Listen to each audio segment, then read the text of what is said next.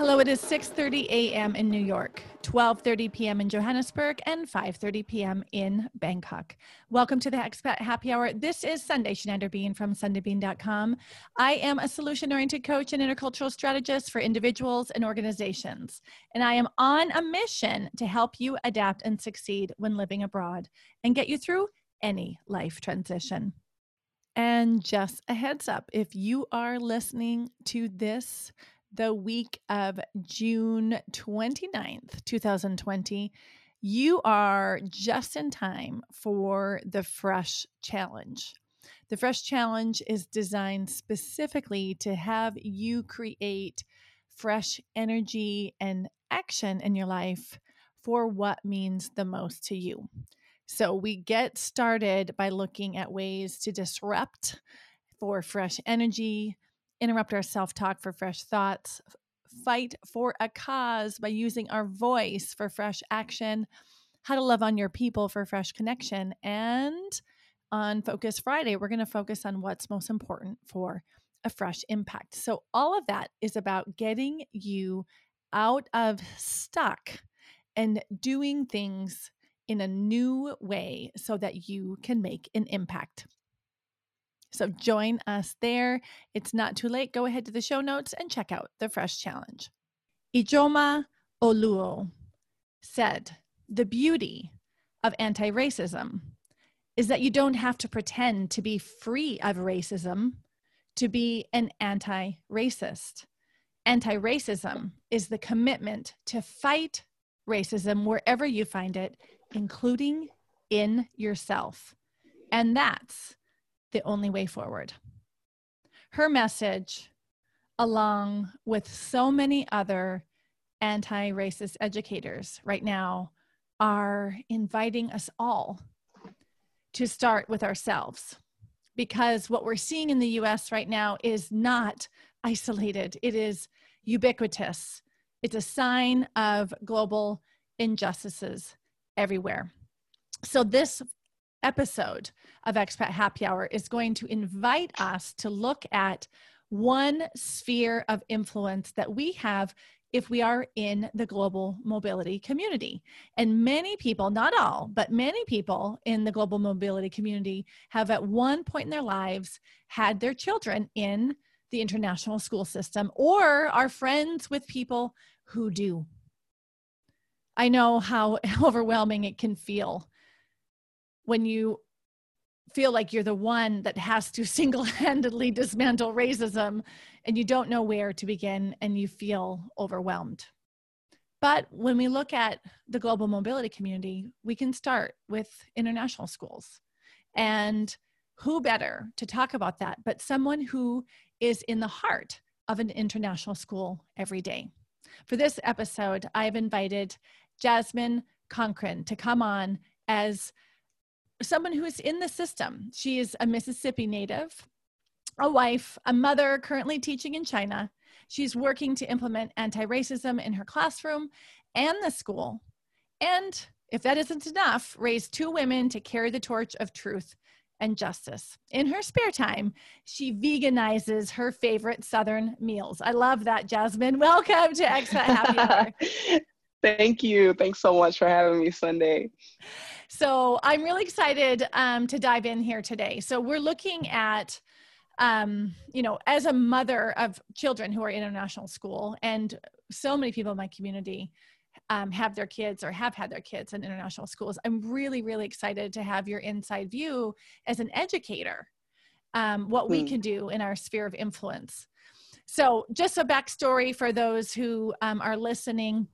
Jasmine and I came in contact through actually two contexts. I knew someone who knew someone, and and that's how we ended up uh, coming together on Expat Happy Hour today. You briefly shared part of your journey with me and sort of a wake up call that hit you when you were in China. Before we dive mm-hmm. into that, I want to just hear a little bit about you. How did you get to teaching um, in China as an educator? Um, so my husband and I, before we got married, and at the beginning of our marriage, actually we just celebrated our 14th anniversary. So Ooh, wow, 14 years ago by fast. Thank you. Um, it seems like it just has not been that long. But um, we used to say that we wanted to live abroad. We wanted to live overseas. And both of us were athletes at university. And so we didn't get a chance to do any study abroad programs or anything like that. And so we were like, you know what? We're going to do this one day. And a couple years go by, and then a couple more years go by, and it's not happening. And so one day after work, I said to him, Hey, are we really going to live abroad one day, or are we just talking?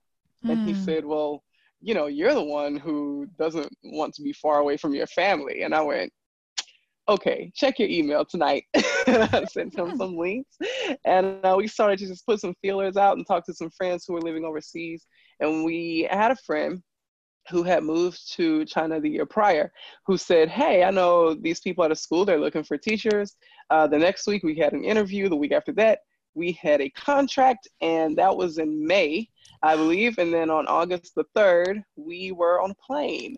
We wow. sold everything, got rid of all of our stuff, packed up our babies, packed up some of our stuff, and right. headed to China. So wow. that's how we got here. Wow. So that was a whirlwind. I yeah. love that. I love that you didn't give up on that dream. That's amazing. So when you got there, you said that something happened that was really quite traumatic. What happened uh, when you started teaching? Well, you know what? Okay, so first we were at a school not far from Korea. Um, and I had a student one day, I walked into class and I had a student who started to make fun of my skin, started to talk about how dark I was, started to make fun of my hair. And I just took a few moments to set the record straight mm-hmm. with him. and uh, I was just telling him, listen, this is how skin works, this is how skin tone works. But I don't care how you feel about my skin. I love my culture very much. And the fact that you are here and you are bold enough to make fun of me tells me that you're the one who's lacking information and not me. But mm. if this happens again, you are going to leave my classroom. Mm. And I never had any more problems out of him. And my experience at that school after that was not one that, you know, I, I, that I didn't have any issues with racism after that. But then we moved from there and we moved to South China. And it was ironic because everybody was saying, oh, there are more Black people in South China and uh, people are more accepting of Black people in South China. And it was when I got here mm. that, I mean, wow. oh. So um, last year I was teaching the autobiography of Frederick Douglass. And I have a very strong conviction to not teach Black history starting at slavery because what that does is it sets this foundation for people you know it, it's not anything anybody does on purpose. It's just what happens when mm-hmm. the first thing you hear about somebody is you know if that's the first download that you get then it sets the pace for how you will continue to believe about a person or a group of people. You know how like if you know you're talking to a friend and they say oh there's this guy you know he's going to be at dinner but i don't like him very much now you've not met the guy, but mm-hmm. you go into the thing expecting not to like him very much. and now he right. has to prove that he's likable. And it's like that just because that's how the human brain works, right? right? So when you introduce an entire race of people and you say, okay, so these people were slaves, what has happened is subconsciously you have created this foundation for a, a whole people that is set in inferiority, that mm-hmm. is set in weakness, and the like. Right. And so I don't teach Black history starting at slavery. It's not fair and it's mm-hmm. inaccurate. Right. So what I did was I started at Mansa Musa and mm-hmm. the Malian Empire. Mm-hmm. And we took one or two weeks of pre-teaching Frederick Douglass's um, autobiography to give my students an idea of what Black people were doing before slavery. Yeah, we went through all that and then we studied the slave narrative of Frederick Douglass, and I had no idea what was going to unfold, but um, it got real ugly real quick. Students started to tell me that I was biased because I was black, therefore I was unqualified to teach them about black history. And they would not believe what I had to say until a white teacher confirmed that what I had to say was true. Wow. Um, I had a student write me a letter and tell me and really ask me, who do black people think that they are? They were slaves. How could they demand any freedom or any rights? If they want it, they better fight for it. Oh, just things man. that were just unbelievable. I know. and it was consistent, you know, it wasn't just like a one time thing. And I, it was not even most of the students, it was Mhm. really just about eight or 10 students who were saying things like this, doing things like this, but they were very bold. And then a bunch of other students who were silent. Mhm. So I felt quite alone, Right. oftentimes in the classroom, and very much traumatized. And it was just ironic to me how, you know, the very things that I had heard in Mississippi, I was now hearing in China from students. I mean, I was just like, what is happening? What is this?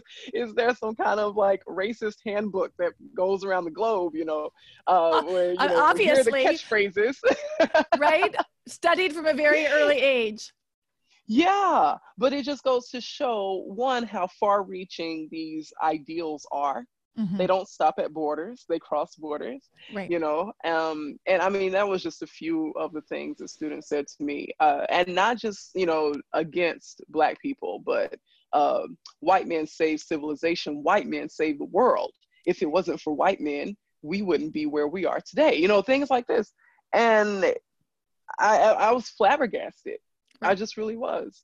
It So, makes- um, go ahead. Oh, I mean, just makes me think about how um, how there might even be, and tell me where I'm wrong. There might even be like a, a hope that when you move abroad, you could have a respite Mhm. from some of the Yeah. racism that you experience. I've, I learned this from Natando Saleh in one of our last episodes. She said she left South Africa, and there was hope that in Europe she wouldn't experience the same level of racism. And then when she got to Holland, she realized that absolutely wasn't the case. That's right, especially when you're from the South, because you know Mississippi, Louisiana, Alabama, Mm-hmm. Georgia, South Carolina. That was where the slave ships docked. You know, and those are the places where the civil rights movement was the the loudest. Mhm. And so when you are from Mississippi, you know racism the Mm-hmm. same way you know, you know, black eyed peas and cornbread. You know, it's just normal. it's woven into the fabric of where you're from. And so I thought to myself, you know, there's no racism like Mississippi racism. So if you can do it there, then you can go anywhere. And then I got here, and then it was a lot of the same things I had heard at home. I heard here, but you know, it was that that handful of very outspoken students um, who they didn't really lit up. I mean, some of the stuff was just so ironic. There's one student who he says he loves hip hop music, and you know, he's always learning these rap songs, and Kendrick Lamar is his favorite. And then we did the slave narrative, and he went and told another teacher that he thought it was inappropriate that I was teaching this unit. Wow. Didn't you just want to pack your bags and leave? ah, um, not for good. I did want to go home for the summer. I was itching to go home for the summer, be around my people, but I knew that that wasn't going to be the end of it for me because I have been on this anti-racism kick since I was about six years old. As soon as I found out what racism was, and so Right. I knew that there was work to be done. And so since these students, they they kept saying, "We don't believe what you have to say until a white teacher can corroborate it." Um, I went and spoke to the principal, who's a white man, and I told him what was going on, and I said, "I'm I want to have a panel of white teachers from the Mhm. school to sit in front of these kids. I'm not going to say a word. I'm going to take up their questions and let the white teachers answer their questions. Would you like to come?" And he said, "Yes, I will be there." and so it was really awesome because the teachers rallied around me Hmm. and uh, you know every last one of them that i asked they showed up. And it wasn't just white teachers. I had um, a friend from singapore. She was involved. I had a black man. I Mhm. wanted to get some different perspectives. So i had like a mexican american but the panel was 80% white. Mhm. and Mhm. some of these people were from the north some of them were from the south the west. But um, it was amazing how everybody came together. And they just rallied around me i mean it made me feel i i didn't know that so many people cared. Mm-hmm. And so that gave me a lot of hope. That heartened me mm-hmm. tremendously to know that I worked in a school full of people who were also uh, very passionate about anti-racism, which has definitely led us to where we are today. There's been a lot of changes in the past year. Well, tell me what I mean. You've shared a few stories with me offline, but tell us now, what changes have you noticed in the students since you started implementing a different approach with them? So since that happened, now that was at the end of the school year. That was the last unit that we did before school was out. And then I promised myself we would never again do the Black History unit last mm-hmm. again ever. Mm-hmm. because right. if it went wrong, I did mm-hmm. not want the year to end that way.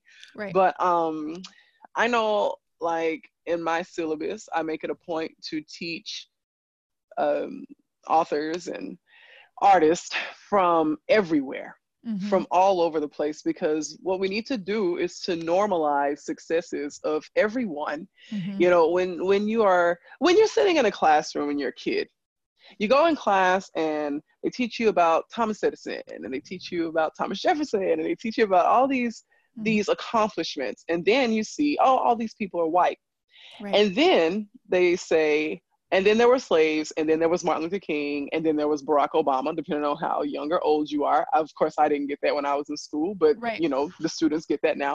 Right. And so what it does is it um, it makes it look like the standard of achievement is white people, yeah. and that every once in a while other people achieve something because right, that's how like, often you talk about it, just every once in a while. Right, like that one guy made peanut butter. Right, like exactly. yes, yes, exactly that you know what exactly that yeah and right. uh, you know we have black history month which i think is important but i mean i i am excited to see the day that we don't need black history mm-hmm. month mm-hmm. because mm-hmm. american history will include all of that right. organically you know so um oh shoot what was i saying about I normalizing normalizing so, the success of everyone yeah so um yeah so that is what my classroom looks like and other teachers were doing the same thing and so we were saying, okay, who can we teach? What supplementary text can we use for this piece?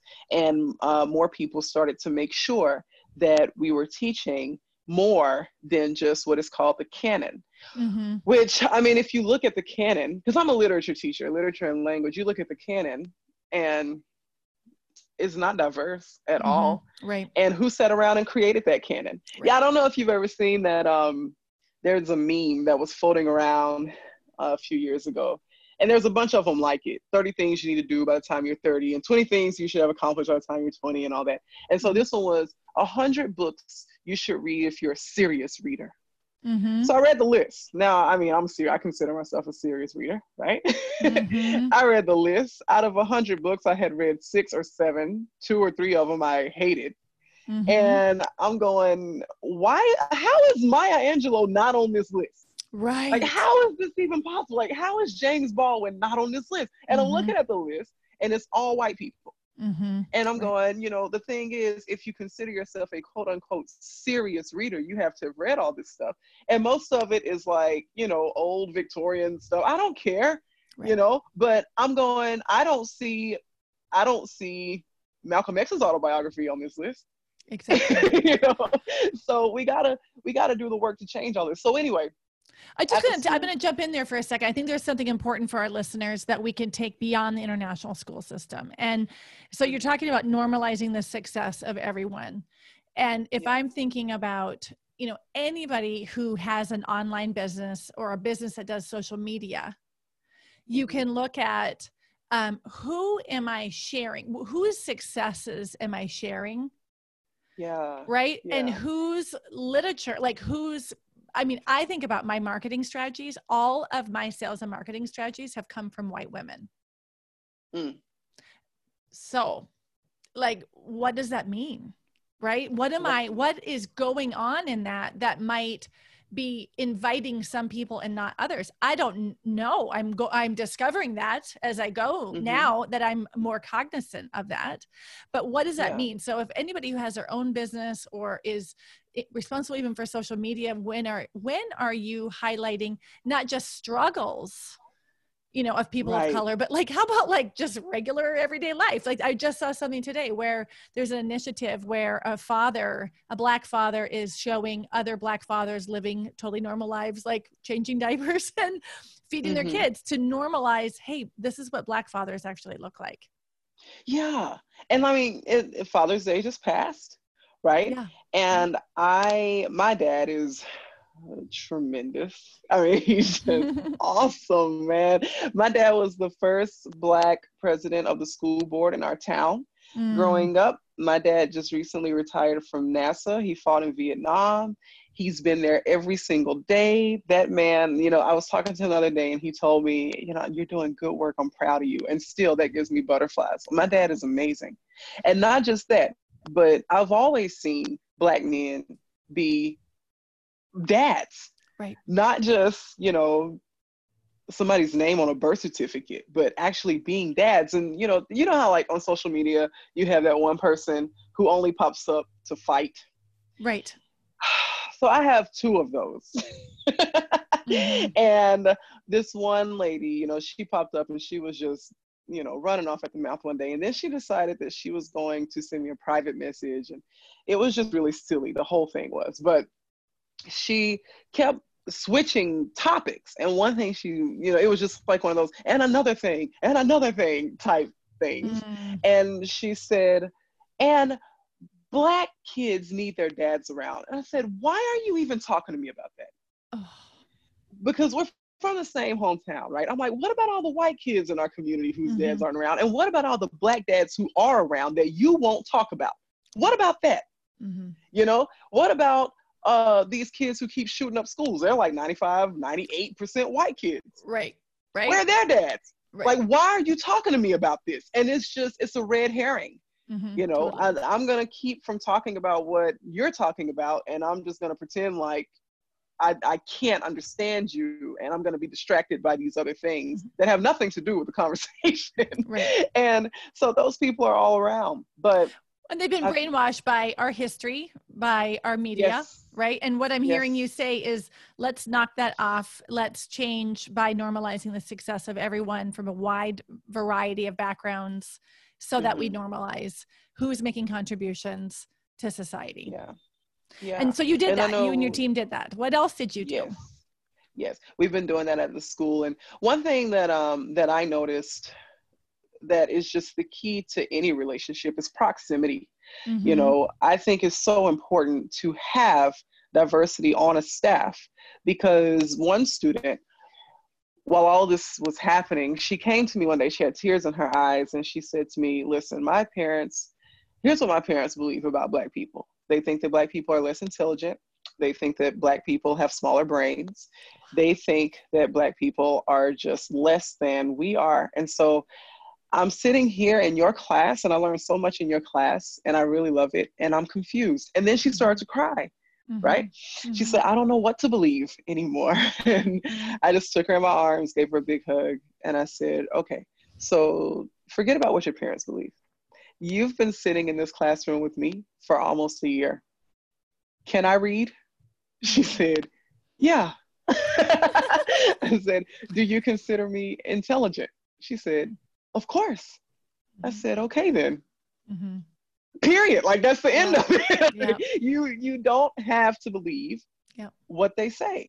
And she mm-hmm. said, Well, I even I talked to their friends, and their friends told me that I wasn't old enough to understand yet and that the school was brainwashing me.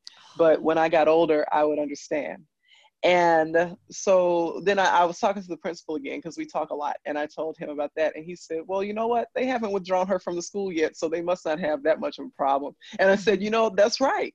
And as long as she's here, they knew that they signed her up for an international school. But the thing that changed what she believed, and I'm glad that she was wrestling with that, is because she sits there, or last year she did, with me every day. And that's the thing. I've had so many people throughout my life say, before I met you, I had these beliefs about Black people, and then I spent time with you, and now I realize that stuff isn't true. A lot of this doesn't change because you read something and it is a theory. It changes through relationships. Absolutely. And so, what we have to have is people who are willing to open doors for people who don't look like them mm-hmm. and expose the people around them to diversity. I was listening mm-hmm. to this guy the other day, he was giving a speech and he was saying, if you come here, this is the only opportunity you will get. This was a, a religious group. This is the only opportunity you will get to be around somebody who doesn't look like you. And I thought to myself, that's quite lazy. Mm-hmm. Because if you live in a city, you have a million opportunities right. to be around somebody who doesn't look like you. The way that we root this out is with truth and relationship. Absolutely. If you are willing to do the work, I mean, black people, we're not gonna bite you. Like we're not out to get you. Contrary to popular belief, I know that you know the world has been told that we're dangerous. Mm-hmm. When my students and I, when we talk about, um, we talk about. I don't know if you know the book by Elie Wiesel, Night. It's about the Holocaust and Elie Wiesel's mm-hmm. experience with the Holocaust, he and his family at Auschwitz. And um, we were talking about that, and we did the eight stages of genocide. Mm-hmm. And when we do that, I have the class talk about stereotypes. And so I start off with them. I say, what are some stereotypes that people have about Chinese kids? And some of it, you know, they crack jokes and they're all laughing and it's funny. And so then I say, well, what about this group of people? What about this group of people? and I get them all warmed up, and then I say, "So, what are some stereotypes about Black people?" And the room goes silent. and I say to them, "Now, two things I want you to know. One, whatever you say, we're just talking about what you've heard. I am not going to count that against you. I'm not going to think that this is what you believe. And two, you can't say anything that I've never heard. so you might as well just say it. And I I really do pride myself on making my classroom a safe space. And um, students feel that. They've told me as much. And so they, they really do open up. And the first thing that they say is, well, Black people are dangerous. And I understand that that's what people believe. It doesn't matter where I am in the world. Whenever I walk by, or my husband, who is six four, six five, we walk by, people grab their purses, people grab their husbands, people, you know, jump into the corner. People just think that we're dangerous. Right. And so the way that you do away with that is to be around black people so that you can mm-hmm. see that right. black people aren't right. dangerous. Like we're just like that.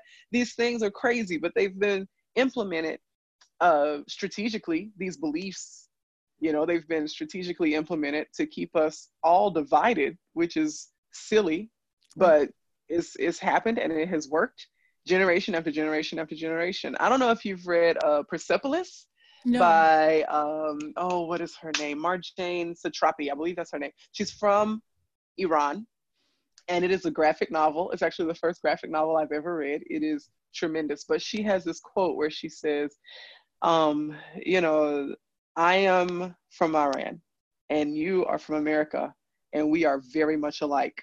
Mm-hmm. And so mm-hmm. are our governments. Mm-hmm. mm-hmm.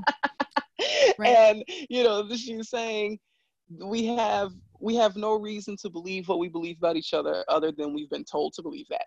Right. But once you get to know people and you see we ain't that different you know, we had a we had a meal. I think I don't remember, but I cooked a big meal, and a friend of mine came from India, and I had made a dish, and he tasted it, and he said, "Oh, this tastes just like our dish in India." And I was like, "We ain't that different, man."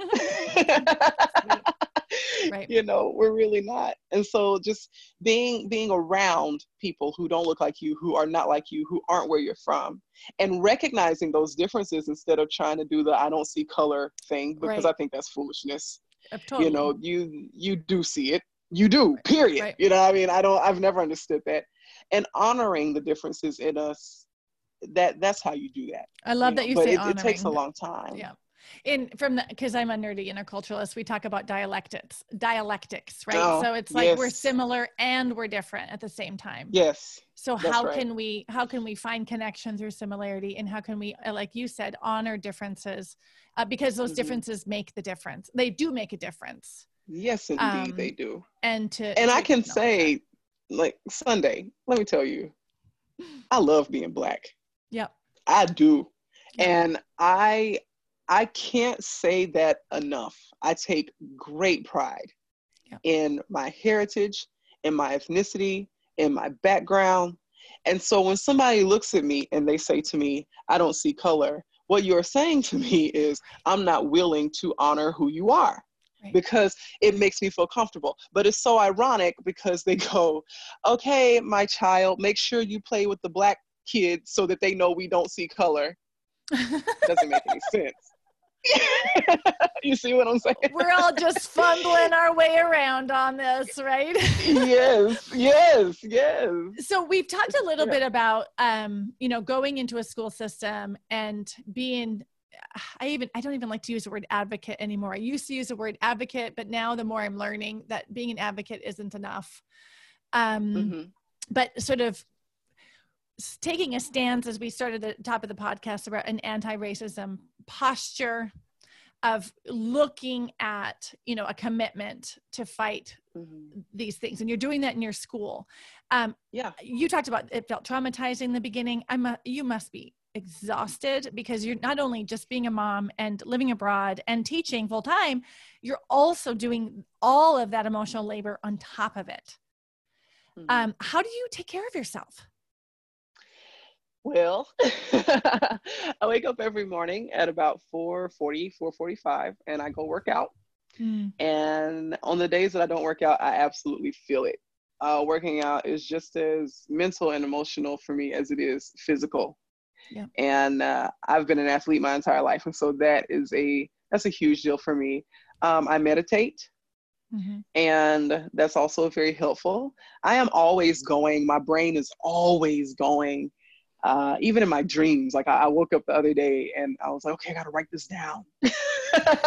you know, this thing for the website is crazy. I'm always going. And um, meditation is important because it is that time that I look forward to where I don't have to be going.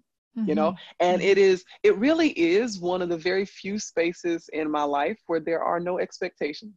Mm. And that is probably my favorite thing about it yeah, there are mm-hmm. no expectations here. There is nobody watching here. There is nothing here. If I have a million thoughts in my head, nobody's going to strike me down. If I have a meditation session of 30 minutes and I can just focus on my breathing, great, you know? But I mean, nobody, no, there is no judgment there in that mm-hmm. space. And we went to, oh my gosh, we went to India this year. Mm-hmm. And uh, that had been a dream of mine since I was a kid when mm-hmm. I was, I remember I was in this gifted class and we studied India and the Taj Mahal, and I'd always wanted to see it. I was probably nine or 10, and I saw it. I saw it in January. It was mind blowing.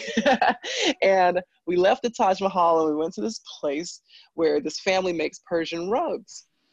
And um, we bought a rug, a small one, like a meditation rug. And the guy said, you know, you sit on this rug and you can feel the energy and whenever you're meditating. And so we decided to buy one. And um, it's just another way that I just feel so connected.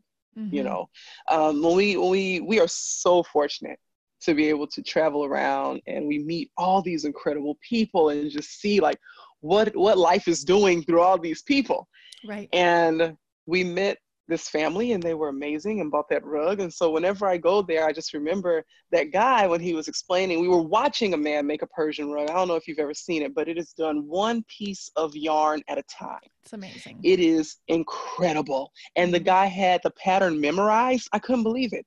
And so while he was making the rug, the guy who was hosting us, he said to us, um, you know, you see all these individual pieces of yarn and you see how they come together and they're really close to each other.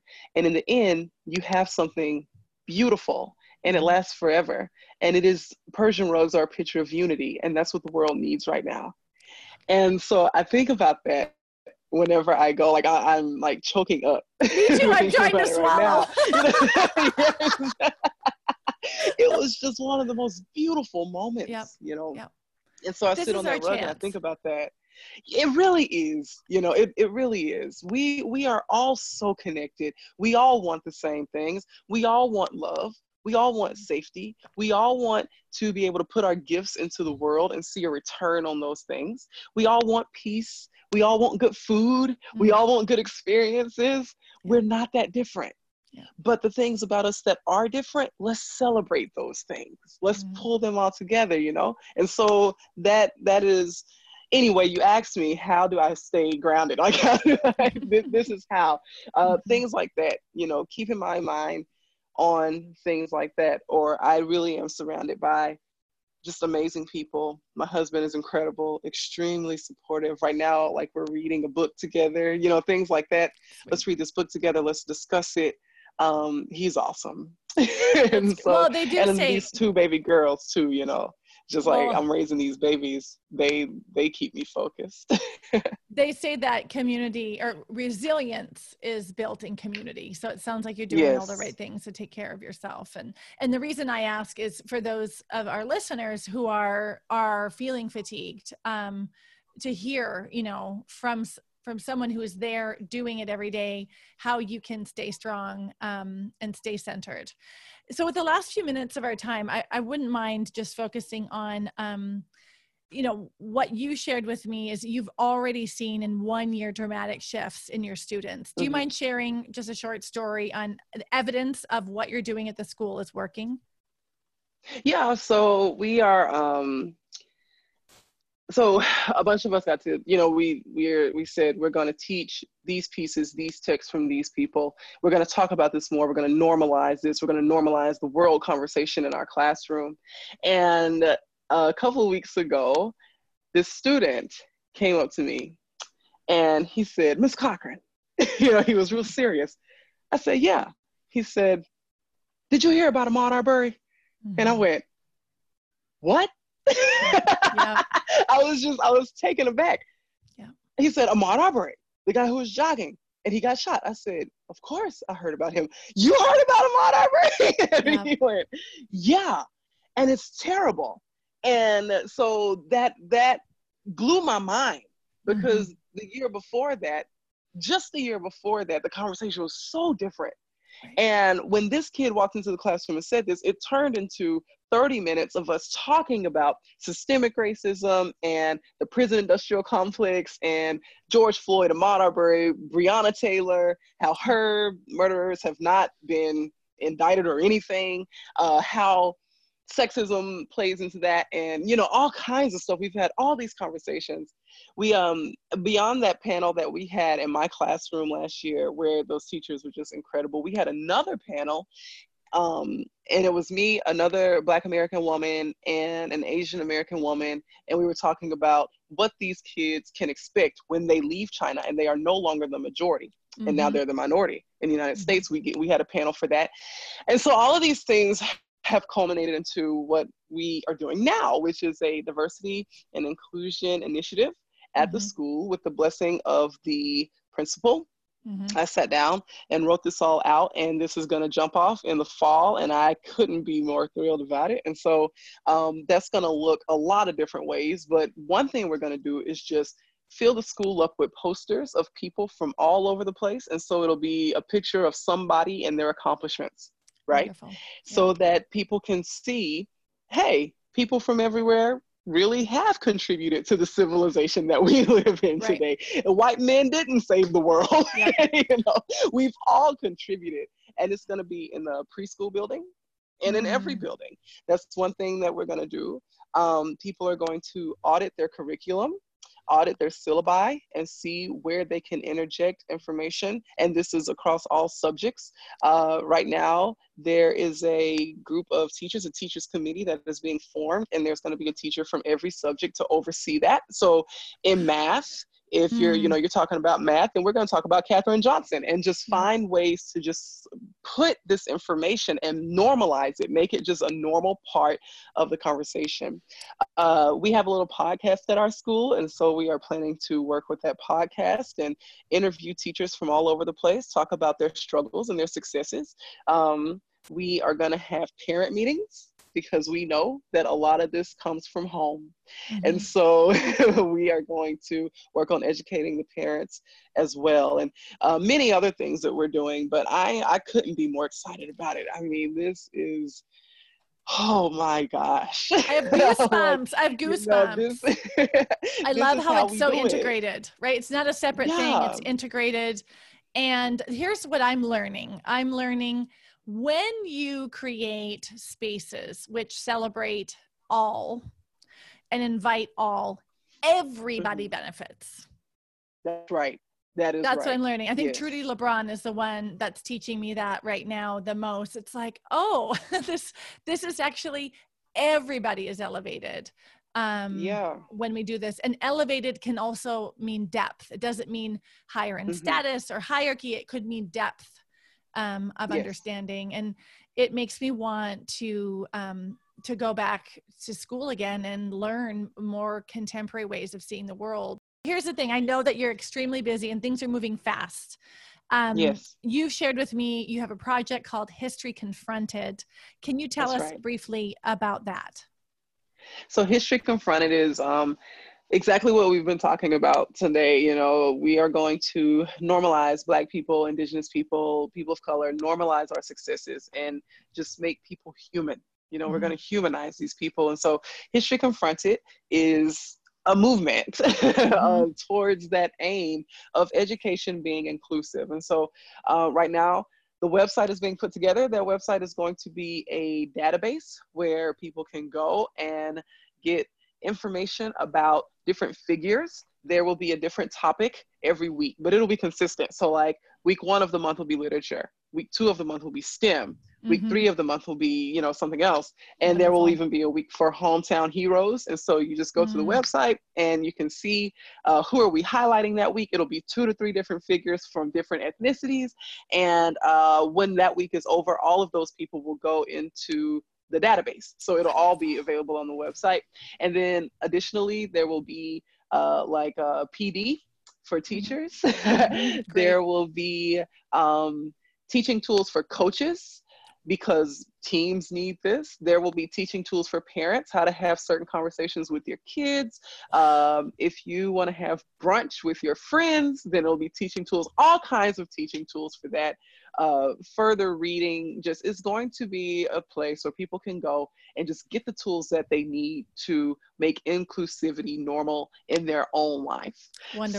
So it is it's a huge undertaking and it really has happened so fast. And so I am just waiting for school to be out so I can dive in head first. One more week. so this is so what we're doing on expat happy hour is uh, directing you to go to the facebook group history confronted i'm also Mhm. putting a link in the show notes to a very simple form so you can put in your name and email um, and then you'll be on the first to know when all of this goes live um, giving us permission to contact you um, either through expat happy hour or through jasmine directly to so you know when this is live and they can have access to it. So if you're interested and you want to know more go ahead and pop your email and name into that form so you don't miss when that goes live and um, miss out on all the goodness.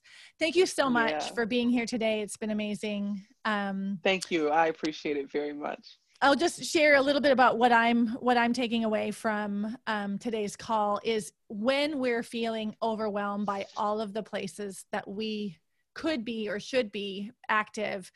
There's some calmness that I'm feeling. It's like do what's within your sphere um, and take care of yourself while you're doing it so you can do this for the long haul. And that's what I'm hoping you, as listeners, also take away from today's episode. You've been listening to Expat Happy Hour with Sundae Bean. Thank you for listening. I'll leave you with the words of American poet, memoirist, and civil rights activist Maya Angelou. We are only as blind as we want to be. Bam!